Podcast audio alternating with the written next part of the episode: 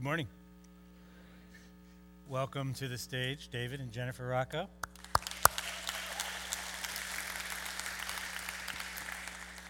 It's pretty unenthusiastic. Come on, one more time.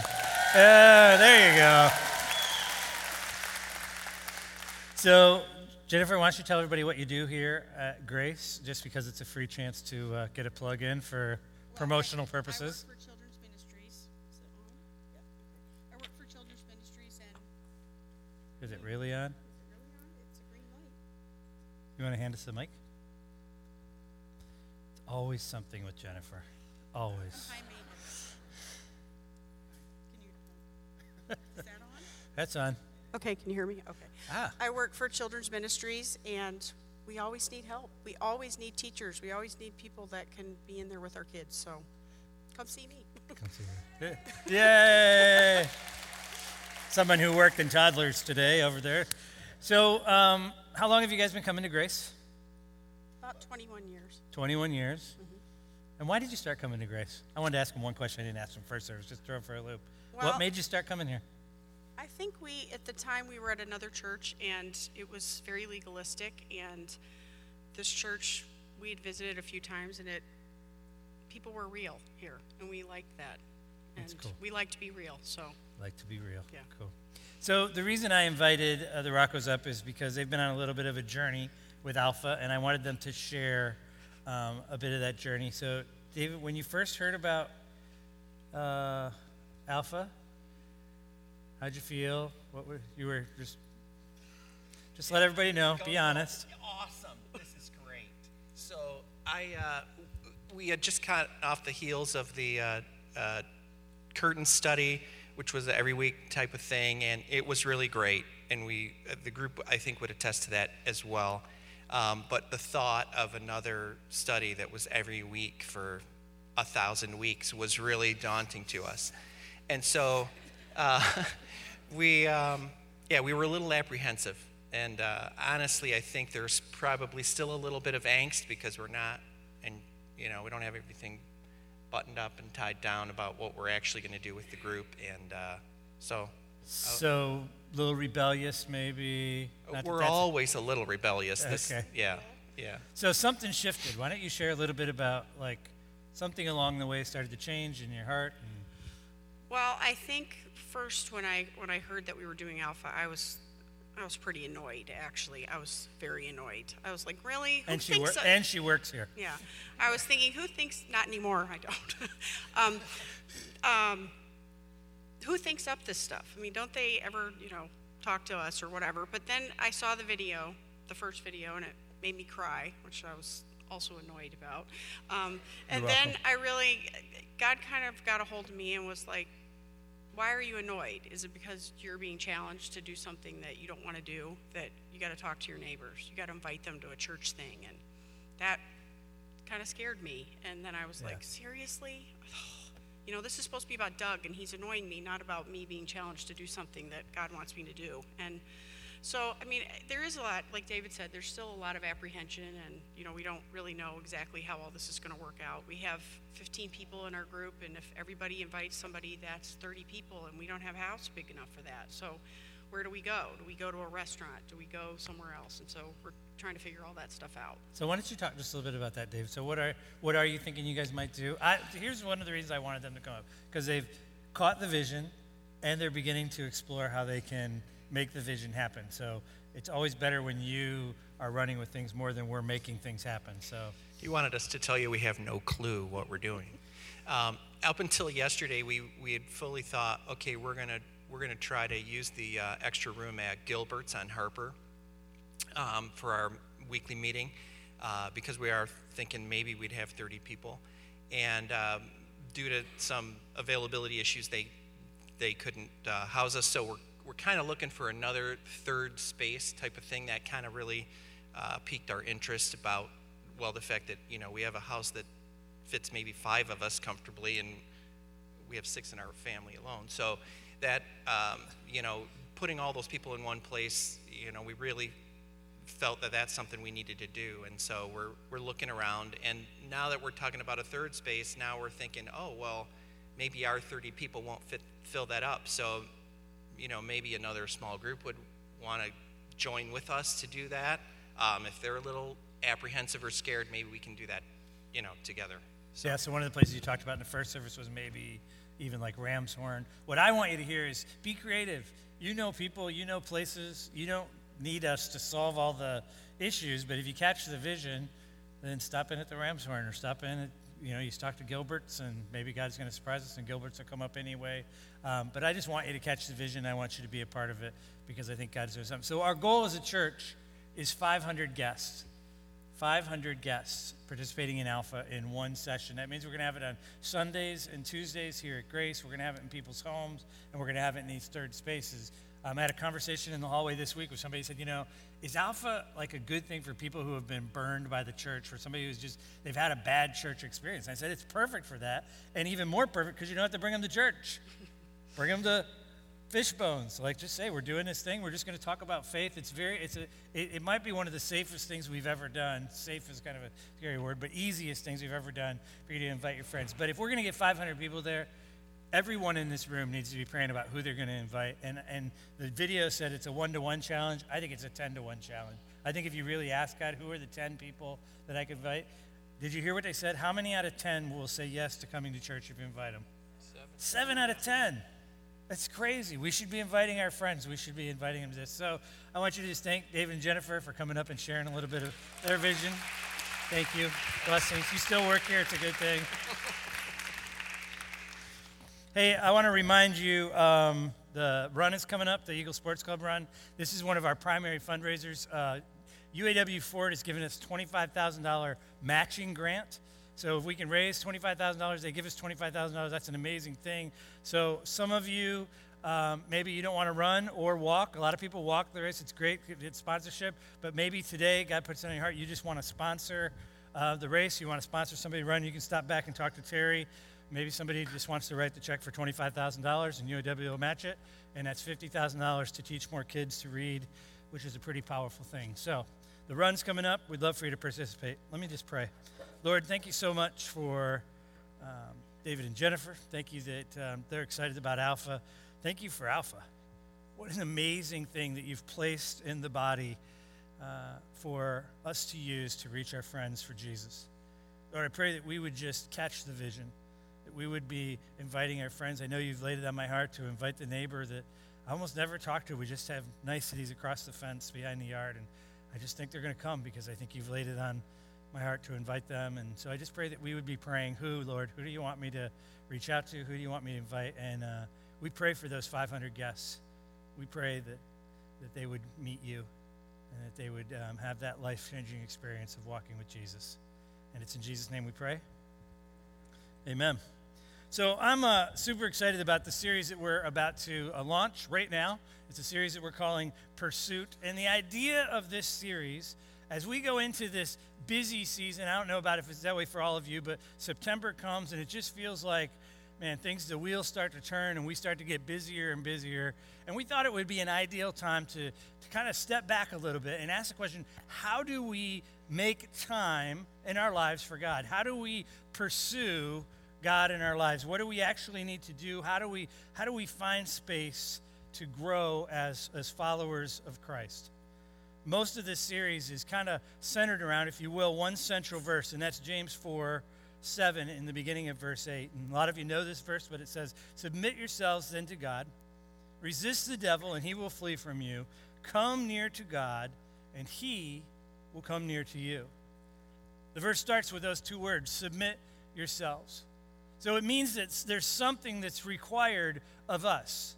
It is a, there's a, an imperative, if you will. There's a, there's a directive, and the directive is, is towards us. It, it requires that we actually engage, we actually show up. It, it requires that we submit ourselves. The word submit yourselves is actually just one word in the original, and, and the definition means I submit or willfully place myself into subjection willfully, meaning I do it on my own accord, place myself under subjection. Pretty powerful word. Submission is, is huge. Earlier this week, I met with the creative arts team, and we met for the better part of uh, the day on Wednesday. And as we started the day, we reflected on the 23rd Psalm. and we read it together, and we talked about it, and we prayed through it together. And uh, most of you know the Psalms, probably the most familiar of all the Psalms. Um, but I want to read it for you. And as I read it for you, I want you to listen to the movement of God. I want you to listen to the benevolence of God, to the love of God. See, see what God is up to in the 23rd Psalm. 23rd Psalm says, The Lord is my shepherd, I shall not want. He makes me to lie down in green pastures.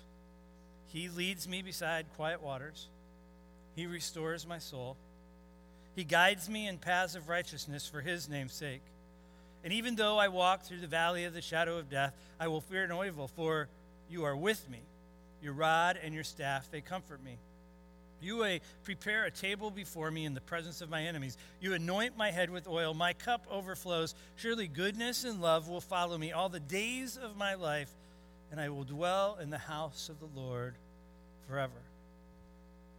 What we have here is a psalm of provision, right? We have a psalm of, of God's comfort. We have this portrait of, of God's love for us. But do you realize that the entire psalm is contingent on the Lord being your shepherd? The Lord is my shepherd, and when the Lord is my shepherd, I have all of this flowing to me and, and, and available to me. The, the, the God who comforts us, who guides us, who relieves us of our greatest fears. How many of you have some fears and you need God to step into your fears? He places us at the seat of honor, He dwells with us when He's our shepherd. I was meditating on this psalm later in the day, and, and I felt like God gave me what I would call my unpsalm. And this is the other side of Psalm 23 when I'm my own shepherd, when I do things my own way. And this is my version of Psalm 23 when I'm the shepherd. It says, I am my own shepherd, and I seldom have what I want. I go at a pace that's exhausting. The never ending waves of life crash over me. I will find the path. I will find it, and people will see me. I fear that I'm not good enough or smart enough. I fear death. I feel alone and unsettled. I'm at war with myself, at war with others. There is little peace in my life. Disappointment and bitterness mark all of my days. I am my own shepherd. I am my own quite a contrast before, between the two. And I think in some ways we can relate to both. In some ways, we know those seasons of life when we take control and we try to do things our own way and we create havoc and difficulty in our lives, and those times in our lives when we surrender to God, when we submit ourselves, place ourselves under subjection to God, and God shows up and God does more than we can ask or imagine, and we experience God as the good shepherd. We need to know about a God who loves us so much that we can entrust ourselves, submit ourselves to him. So James 4 says, Submit yourselves then to God. Resist the devil, and the devil will flee from you. So the burden again is on us. The, the movement is on us that we are to submit and we are to resist. We are the primary doers here we have to be willing to submit ourselves and to resist the devil. Resist doing what you know is wrong. Resist doing uh, what you know is going to bring harm into your life. Resist sin. Resist, resist conversations that you know are going to be uh, detrimental. When we resist, the passage says the devil flees from us. So the, the counter side of that is when you embrace sin, when you actually engage in sin willfully, it means that the devil embraces you something for us to be weary of. Verse 8 of the James passage really is the heart of the whole series that we're calling Pursuit says, Come near to God, and he will come near to you. Or if you memorize it like I did as a young boy in the New King James Version, it was, Draw near to God, and he will draw near to you. Or if you were here last week and, and Norflet was preaching and he, and he talked about when you lean into God, when you lean your weight on God, that God leans his weight on you. Draw near to God, come near to God, lean into God, and God leans into you. But my experience with God is that this is not a one to one ratio. That it doesn't work like if I take one step towards God, God takes one step towards me. No, the way it works for me is when I take that small step towards God, He covers the distance. He shows up and He's there. He, whatever that gap is between us, He makes up the difference. It's not a one to one formula, but we have to be willing, and the passage is clear. There's something that's required of us. We have to take that step. We have to be willing to move towards God, to resist the devil, to draw near to God, and God will close the gap and God will draw near to you. So, for the next few weeks, we're going to talk about drawing near to God, pursuing God. The question is, how? How are we going to do that? Well, just a side note, and I, I, think it was God's sovereignty. I'm not sure I'm smart enough to plan all this out. Well, I know I'm not smart enough to plan all this out. Two weeks ago, we talked about the religious spirit, uh, and it was kind of a an important moment in the life of the church. And I sent out an email and said, if you weren't here, you need to listen to it. Well, as a matter of fact, um, we actually copied CDs. So if you haven't heard the the sermon from two weeks ago, the ninth, on the religious spirit. I want you to get the CD and I want you to listen to it because if you don't have that understanding, everything we're going to talk about for the next four weeks could be really dangerous for you. Because the truth is, when we start talking about spiritual disciplines, when we start talking about pursuing God, all of that can easily become religious scurrying.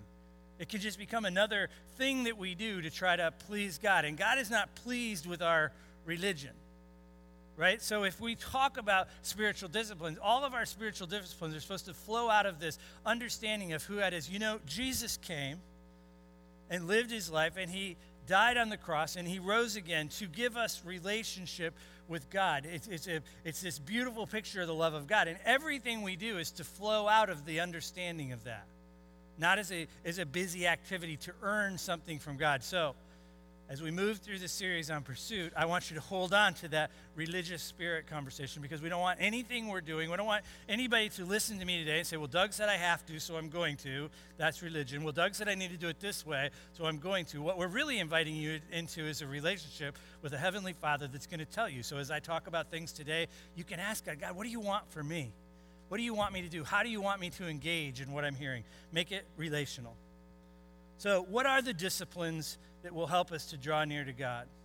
Today, we're going to talk about fasting. And what I love about talking about fasting is the minute I say it, it like lets the air out of the room. You can almost hear a, a universal groan across the, the room, like, great. For many of us, fasting sounds like misery and drudgery. Hey, I want to, um, before I go any further, kind of give props to, uh, there's a pastor out of Chicago. His name is James MacDonald. I listened to one of his sermons really had a big shaping impact on me. And I realized even as I wrote this sermon, there's a lot of his thoughts that came into it. So if you want another resource, just Google James MacDonald, Discipline of Fasting, I think is what his sermon is called. Um, you'll hear a lot of similar things, um, but just I want to give him some props because it really had a big impact on me um, hearing that sermon.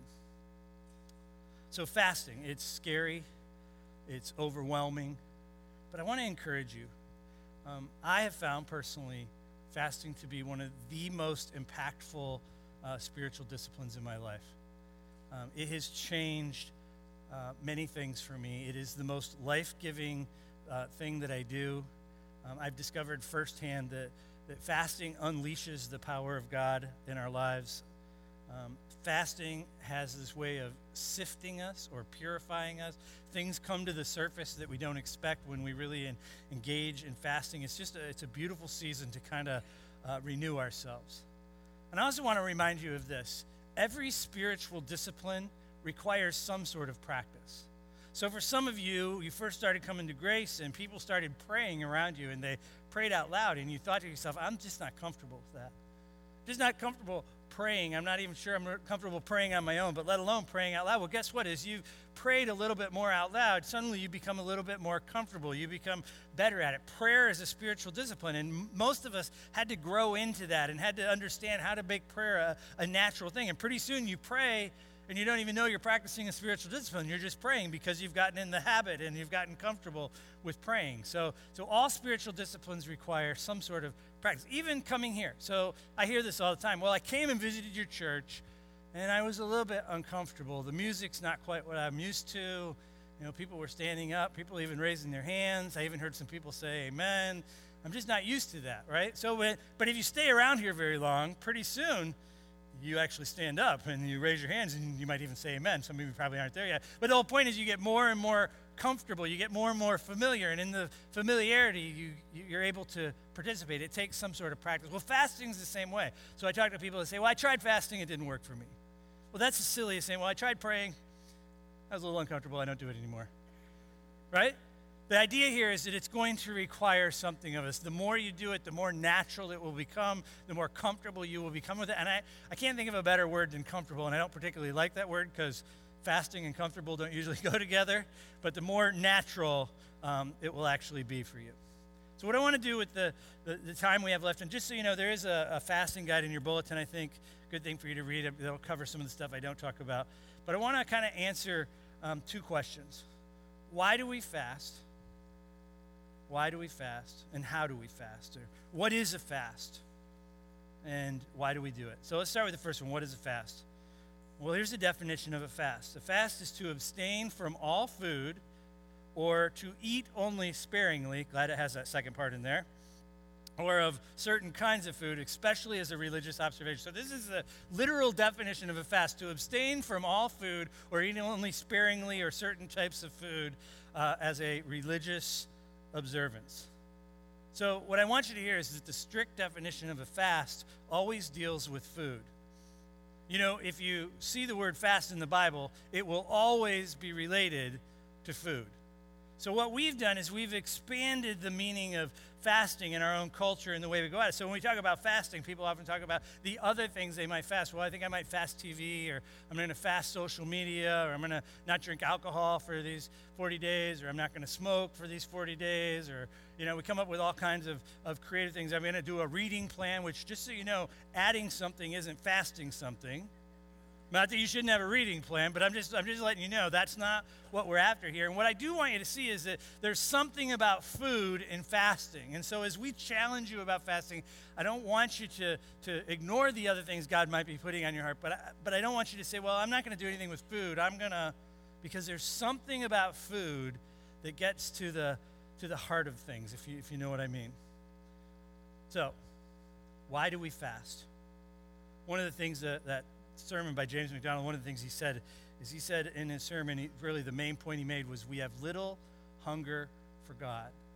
And when he said that, I thought to myself, I don't know if I, I buy that. As a matter of fact, I think I was a little bit offended by it. We have little hunger for God. But the more he talked and the more I thought about it, the more I think he's absolutely right. So let me ask you a question Are you as hungry for God as you are for a good meal? The truth is, most of us in this room cannot really relate to hunger. We really don't know what it means to be truly hungry. I am uh, prone to say on a regular occasion, man, I'm starving. You know, I've never actually been starving, ever in my life have I been starving. But I use that phrase and we use it literally. But you know why I'm never starving? Because when I'm hungry, I eat. I have access to whatever I need. And, and so I feel that little tiny twinge, and sometimes it's really tiny, or I'm bored, which is another sermon for another day. But whatever the reason, something's going on inside of me, and I get a snack, or I go to the refrigerator and I start a meal, or I say, Meg, can we eat a little bit earlier? I said it yesterday. I, I didn't have much for lunch. Can we have dinner a little bit earlier? I, I just find a way to eat, right? Because I feel hungry, so I, so I eat. If you know Meg and I, if, if you follow any of my family on, on Facebook, then you know that we are um, self proclaimed foodies. We love to experience new foods. We love to experience new restaurants. We love to, to eat things we've never had before. Um, and Meg is an, an, amazing and awesome, and I choose those words purposefully, cook. I, she just, she's a fabulous cook. My daughter, Casey, is a pastry chef. I'm always working on my weight, go figure. But, but food is important to our house. Our vacations center around food. When we're at dinner on vacation, we're talking about where we're having dinner tomorrow. I know, you laugh, it's true. We're planning our vacation. We actually will take a different route to go on vacation because we've heard of a restaurant or we know of a restaurant. We're following restaurants on Yelp or this restaurant was on TV, let's go there. Food is an important thing, and I'm not, so I'm not bashing food. Food is a part of what we do. What I am saying is, I'm pretty intentional about eating. I am very intentional when I'm hungry or when I feel that nudge of getting something to eat. The question is, are you as likely to run to God to be filled when you see me have you think you have some sort of need as you are to run to the refrigerator when you feel that nudge of hunger? We have little hunger for God. Is our need for God is as real and as important to us as our need for food? That person is not very happy. When we are hungry, we pursue, pursue food. But are we as deliberate in pursuing God? The truth of the matter is, our chronic lack of pursuit confirms we have little hunger for God. Here's what I want you to see when we fast, when we go without food, and that's what we're talking about today. There's something supernatural that takes place, and I can't explain it, but I know it's there. But, but God uses that to show us our hunger for God and actually increase our hunger for God. So, so we fast because it's a way of drawing near to God, and we fast because it increases our hunger for God. I don't know why. I don't know what it's all about. What I know to be true, experientially and biblically, is that when you fast, God will increase your hunger for God. So, this is what happens if you fast and God increases your hunger for God, you may find that you don't want to watch TV during your fast. Not because you're fasting TV, but you're having this experience with God. There's some you're more attuned to the things of God and you don't want to interrupt that. You don't want to sit in front of the TV and watch some sitcom because you know there's something going on. I'm I'm having a clearer understanding of God in my life and I don't want anything to get in the way of it. You you're almost like more focused. So so there's things you're going to do. Guess what else? You're probably going to be drawn to the scriptures more, and you may actually even do a reading plan. But your reading plan isn't to fast. Your reading plan is coming out of this attunement, this new hunger for God. I want more. God's doing something to me. I want more of it. So you're devouring the Word of God, but it's because of the fast and because God is stirring something inside of you. So we fast because we can draw near to God. It's a way of being intentional, of drawing near to God, because it increases our hunger for God, and because it's a way of putting God first. What I need you to understand is that in each one of us, there is a finite, not infinite, but a finite, meaning limited amount of pursuit in all of us. Everything I re- pursue requires something of me, right? If I'm going to pursue something, I have to give energy to it. I have to give attention to it. I have to give mental thought, physical activity to it. So everything you pursue requires something. So if if if your entire life you only have X amount of pursuit in you, this is how it would play out. So let's just assume that, that one of your pursuits in life is food. 100%. Everything you do in life is to pursue food. Now, I know that's not realistic, but there's the pie chart 100%. But, but what if we decided to add um, career to that? Well, then we could pursue 50 50, right? I can pursue my, my job and I can work on that and I can pursue food. And now I got 50% of my 100% of all my pursuits. I can give 50% to each, each one of them. But if I add my hobbies in there, now I only can do 33%. Well, you know, we could maybe change the pie a little bit, but, it, but we're sharing it. But, but what if I add marriage? Well, that's going to take some time. That's going to take some energy.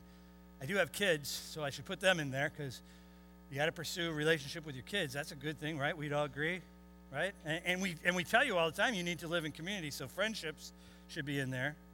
And it's good that we have entertainment in our lives, so we're going to have to pursue a little bit of entertainment for sure, and money. Got to have money, finances, so we pursue money.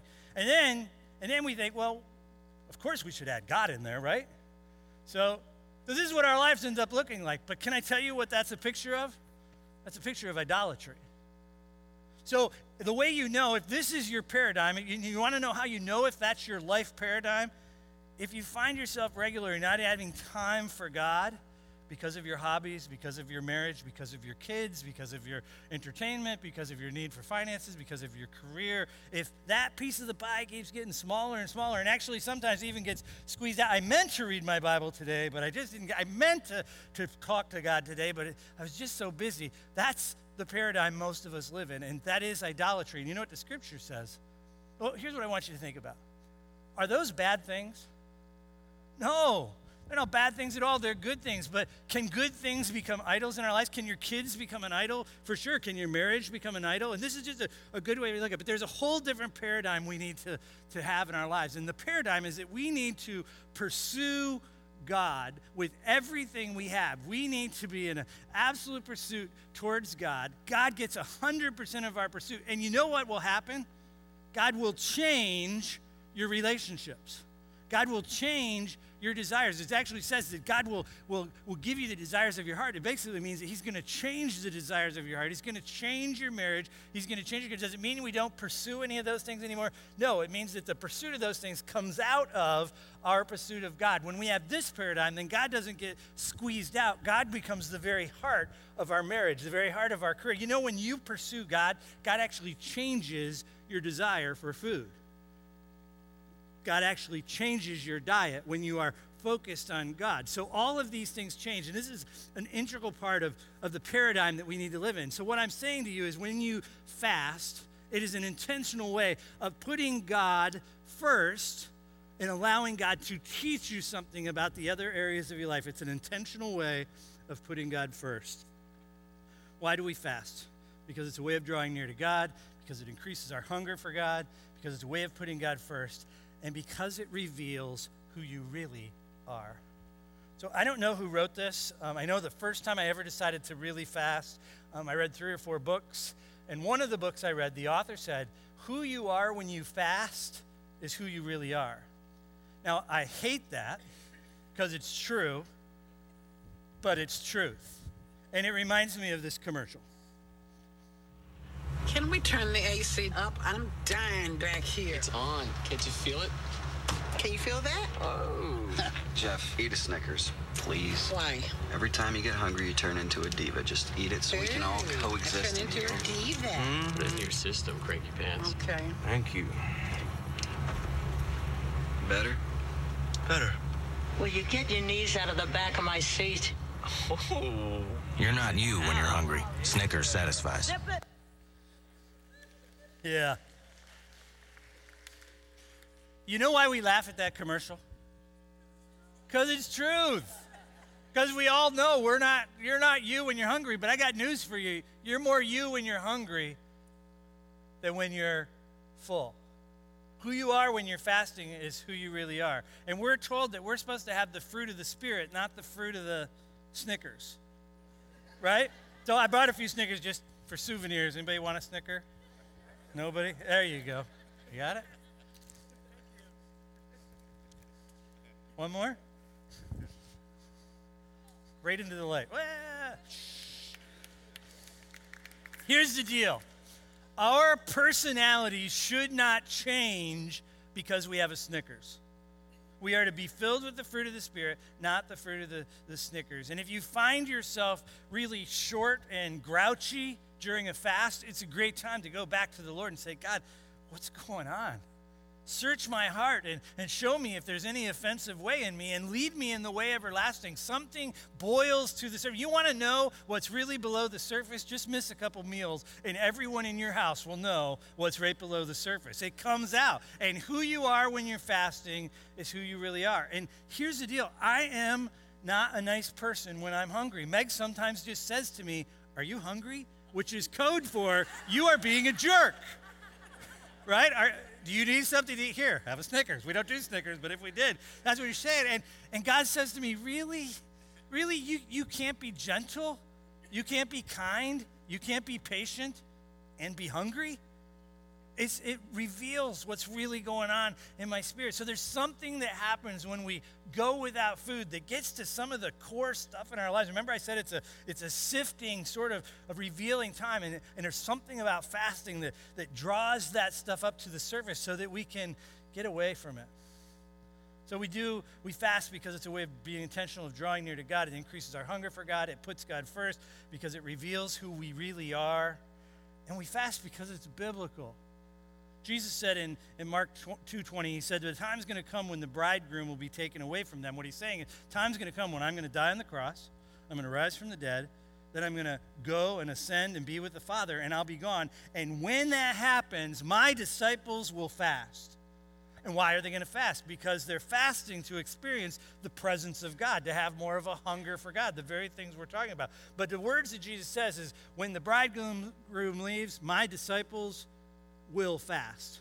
He doesn't say they might fast. If they feel like fasting, they, will fast, or they could fast. What he says is they will fast. Matthew 16, Jesus gives instructions on how to fast. Good thing for you to go to and read today, maybe even as you think about fasting. But Jesus is saying, you know, there's a way to fast right and there's a way to fast wrong. But you know what he's not saying? He never says if you thinking about fasting, if you if you might consider fasting, he says when you fast, fast like this.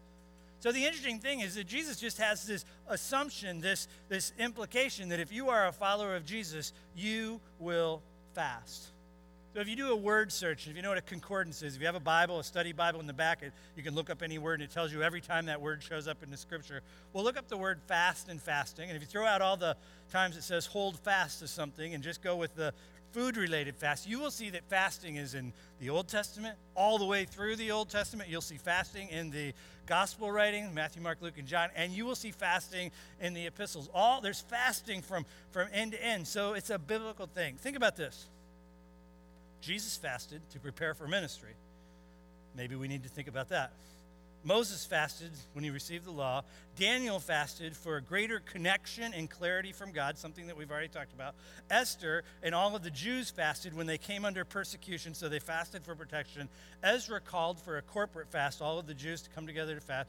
Peter was fasting on a rooftop when God gave him a vision, which happened to do with food, interestingly enough, and told him that the gospel was supposed to go to Gentiles, but it was during a fast that God showed up to Peter. Jehoshaphat fasted for better understanding of what God wanted. Elijah fasted, and during his fast, he received a very important word from the Lord. Uh, Joseph fasted while he was in prison. David fasted and cried out to God to spare his sick son.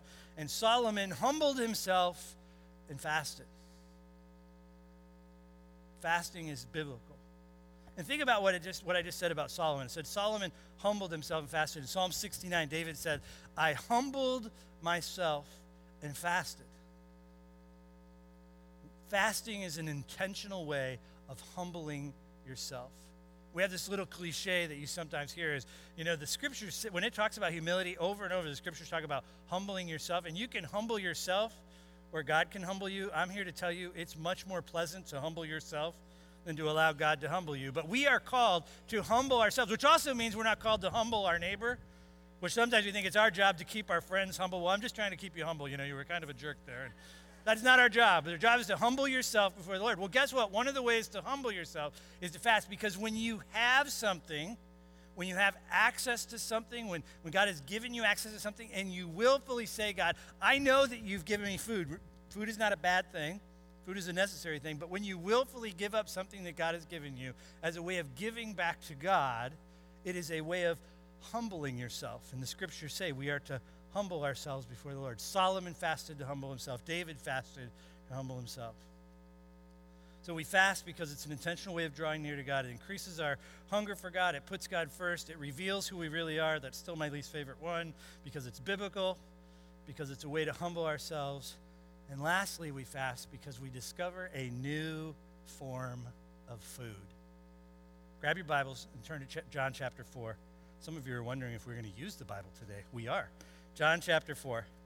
So just put this in context. Jesus has just started this long walk from Judea to Galilee. Uh, when we were in Israel just a few weeks ago, that was about a I think about a four hour, four and a half hour bus ride. So in my mind, it's here to Chicago. It's actually a little bit less than that. But in my mind, that's a pretty long walk. If we're going to set out to go for a walk, we're going to walk from here. We don't have to get to Chicago. We're just going to get most of the way to Chicago, that's a long walk. Well, that's the walk that, that Jesus and his disciples have decided to go on. And, and normally they even go a longer way and they go around this town or this area called Samaria because the Samaritans were considered unclean, they were considered unsafe. Actually, it was a classic form of racial prejudice. And Jesus wants nothing to do with racial prejudice then or now. And so he goes through Samaria, which was just unheard of, right? So when he's going through Samaria, they get to this place called Jacob's Well. This is actually a picture of the well um, we visited. Actually, Jacob's Well, which I, I find to be so amazing. This is the well. Now, the well was outside. Now it's built, a church is built around it. But Jesus sat there. Is that the coolest thing? Jesus sat there. He drank from that well. So when you read that story and, and you know the story that I'm referring to, and the woman draws water for him and, and he drinks from the well, it was one of my favorite places to visit. But that's Jacob's well. So that's the context they're walking through. They stop at the well. So look at verse 6. It says, Jacob's well was there, and Jesus, tired as he was from the journey, tired as he was walking all the way to Chicago, doesn't say that in there, I just added that. He sat down by the well it was about noon. So they're also saying it's pretty much the heat of the day. It's, it's, it's, Israel's a hot place, up and down hills, long, long walk. He sits down to rest. Verse 7 says, When a Samaritan woman came to draw water. Jesus said to her, Will you give me a drink? His disciples had gone into town to buy food. Two things that that tells us. A, he was by himself, so it was pretty scandalous for him to have a conversation with a woman at all, let alone a Samaritan woman, let alone a Samaritan woman that didn't have an all too nice of a background. So Jesus was breaking all the rules because that's what Jesus did a lot, is break the rules. Man's rules, not God's rules. So anyway, right, his disciples have gone in town to buy some food. The disciples leave. Jesus has this long conversation. Here's the deal. Jesus sat down to rest. Did he get any rest? Apparently not because somebody came and had a need and jesus stepped into his needs right so into her needs so jesus sits down to rest doesn't get any rest has this long conversation that's really not the point of where we're going today it's another sermon for another day but look all the way down to verse 31 the woman goes back into town she becomes the first one of the first missionaries ever jesus sends her back into town she tells everybody about the man who knew everything she did in verse 31 it says meanwhile the disciples urged him rabbi eat something but he said to them, I have food to eat you know nothing about. And I love this because the disciples are like, could someone have brought him food? Has this guy been holding out? Did he have food in his backpack all along? What's he doing? How come he has food? We, uh, we didn't give him food. How could he possibly have food? I mean, they're just totally perplexed, right? And so what does he say? He says, My food, Jesus says, is to do the will of him who sent me and to finish his work. Here's the point Jesus is making there is more to life than food. There is a food that we can only partake in when we do the will of the Father. And when you fast, when you truly fast from food, when you lean into the Spirit of God, you discover that there is literally a nutritional sustenance that comes when you lean on God in the time of fasting. That God actually provides what you need to do what you need to do. God actually steps into that. There is a food that you discover that is a new form of substance. You cannot discover this apart from fasting. The question is, are you hungry enough to fast? Do you desire more of God? Are you willing to pursue the things of God? It sounds like a rhetorical question, but it isn't. Do you really want all God has for you and all that's going to require of you? Here's what I believe I believe for most of us, we want just enough of God to feel better. We want just enough of God to do what He needs to do, but not to really mess with us. We actually would like to be our own shepherds, but have enough of God so that we feel good about it.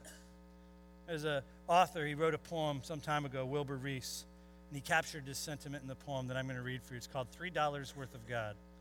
He says, I would like to buy $3 worth of God, please not enough to explode my soul or disturb my sleep, just enough to equal a cup of warm milk or a snooze in the sunshine. I don't want enough of God to make me love a black man or pick beets with a migrant worker. I want ecstasy, not transformation. I want the warmth of the womb, not a new birth. I want a pound of eternity in a paper sack. I would like to buy $3 worth of God, please. The elders at Grace are asking the family of Grace to fast for 30 days starting Tuesday, September 1st. I am asking everyone in this room to participate in a fast. A corporate fast because God desires to do more than we can ask or imagine. And this is an opportunity for us to join our house together and to cry out to God to do something that we've never seen on this corner. So somebody asked me after this first service, Are you telling me I can't eat for three days? I'm not telling you any of that. What I'm asking you is would you ask Jesus? Would you ask God, God, I want to participate in this fast. I want to be a part of what God is doing. What do you want me to do? And if God tells you to, to do this fast, then do that fast. Decide beforehand what you're going to do and then do it because you want all that God has for you, because you have more of a hunger for God than you do for hunger for Snickers.